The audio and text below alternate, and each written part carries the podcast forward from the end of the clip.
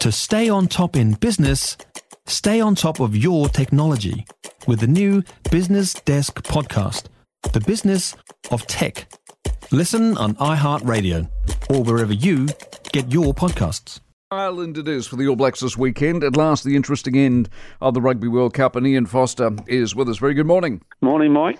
Now, uh, France aside, what did the three games you've played do for you, and did they do all you needed?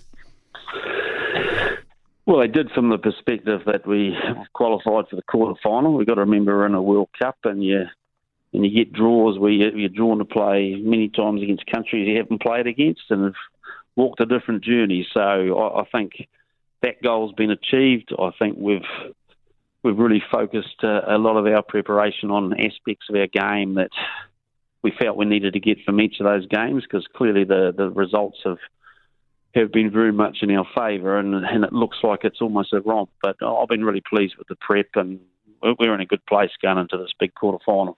So, from what you've seen of yourself and what you've seen of Ireland, what do you make of both sides?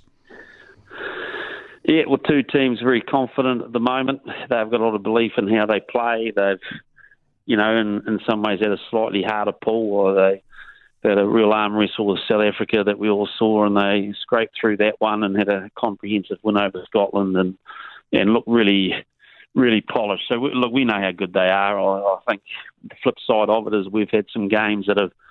I guess been a bit, bit more open and a bit freer because of the score lines and so whilst we've played that type of rugby, which we love, we know this this next game is going to require us to sort of get more involved in an arm wrestle type rugby. So that's a little bit of the unknown, but like I said, we've been preparing for that during the weeks anyway, and now's the time to go and test it. Yes, it is. How confident are you, given that it is a leap from what you've been doing?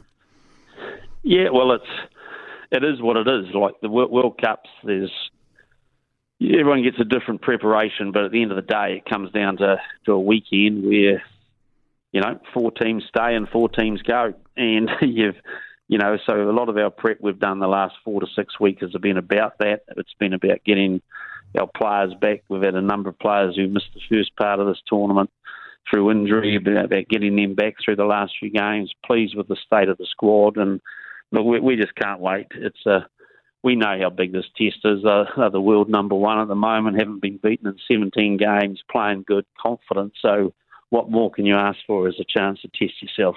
That is true. So let's go beyond Ireland. I know you don't want to, but let's go beyond. And then you end up with somebody like Wales or Argentina. That's the weird thing about the draw, hmm. isn't it? The semi's easier than the quarter. Well, the good thing is that we've known this for a long time. You know, the minute that that World Rugby sort of did this draw uh, sort of 18 months too early and effectively put the top four teams on one side. It's the, the script's been and the die's been cast. So you know, it's not only us in Ireland, it's France and South Africa too, and you know, I'm sure that the sets of fans are having the same conversations that ours in Ireland are doing. Mm-hmm. So, look, it's a lopsided World Cup, and no doubt, um, a lot of focus on our side of the draw, and but, you know, what better than be one of the two that go through into the semis, and then we just got to back up what we've been saying by making sure we, we go all the way. And that's the next question because you see, at so many tournaments, somebody plays their final. It's a brilliant game in the quarters or the semis, and then they fall over. Are you the sort of side that can win well in the quarters, win well in the semis, and then win it in the final as well? Well, that's what we have to prove, and and the fact is, is that whilst it's it's a big ask to do that, it's a big ask for the seven other teams remaining in this tournament too. You know, so someone's going to crack it, and but you know, like this is our.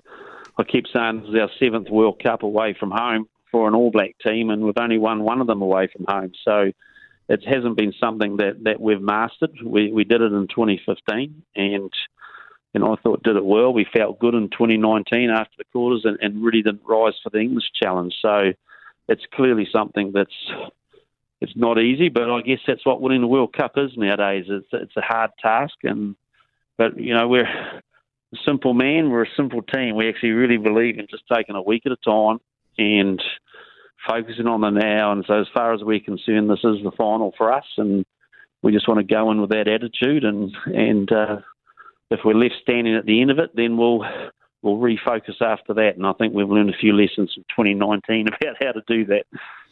Two part question Have you seen any bed bugs and have you voted? Uh, no bed bugs, no, and uh, voted. We uh, we're heading off to Paris. It's our last night in Lyon. We head off to Paris tomorrow, and I think we're setting a polling booth up. We're getting it all sorted tomorrow for the, all the team to vote. So uh, yes, we will be.